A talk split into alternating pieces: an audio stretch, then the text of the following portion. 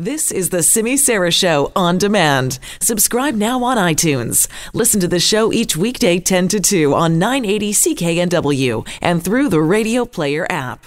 Let's start off with the loser of the day, Barry Lee Jones from North Carolina. A high school wrestling match turned a little ugly when Barry Lee Jones rushed and tackled a Southeast Guilford High School student wrestler during the match. Take a listen to this report from WFMY TV News.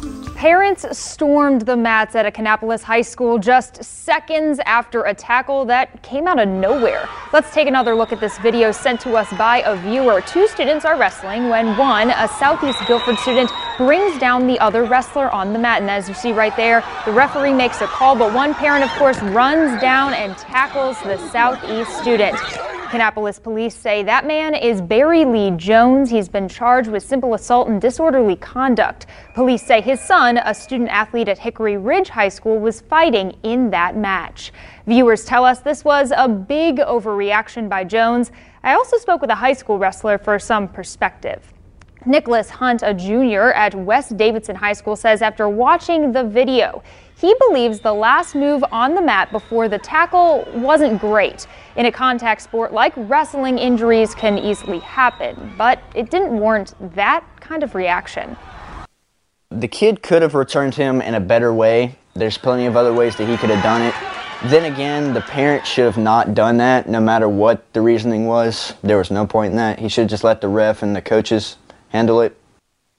Luckily, police say the student who was tackled was not injured. Always good advice. Let the ref and the coaches handle it. Let's move on to the winner of the day. It's an animal story.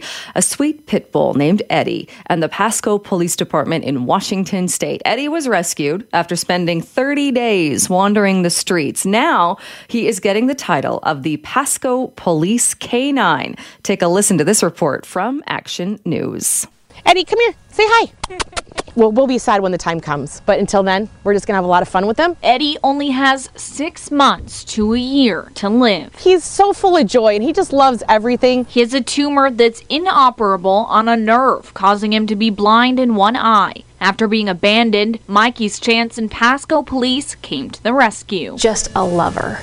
You would never suspect that he was um, abused neglected. His owner, Christy Kessler, says they're focusing on the good times. We just take joy in every moment. Mikey's Chance, a nonprofit pet rescue working to help rehome dogs, has a bucket list of things for Eddie. One of them is to be a canine officer. I thought maybe he might get his picture taken with an officer in a car. I thought maybe if we were lucky, he might go for a car ride.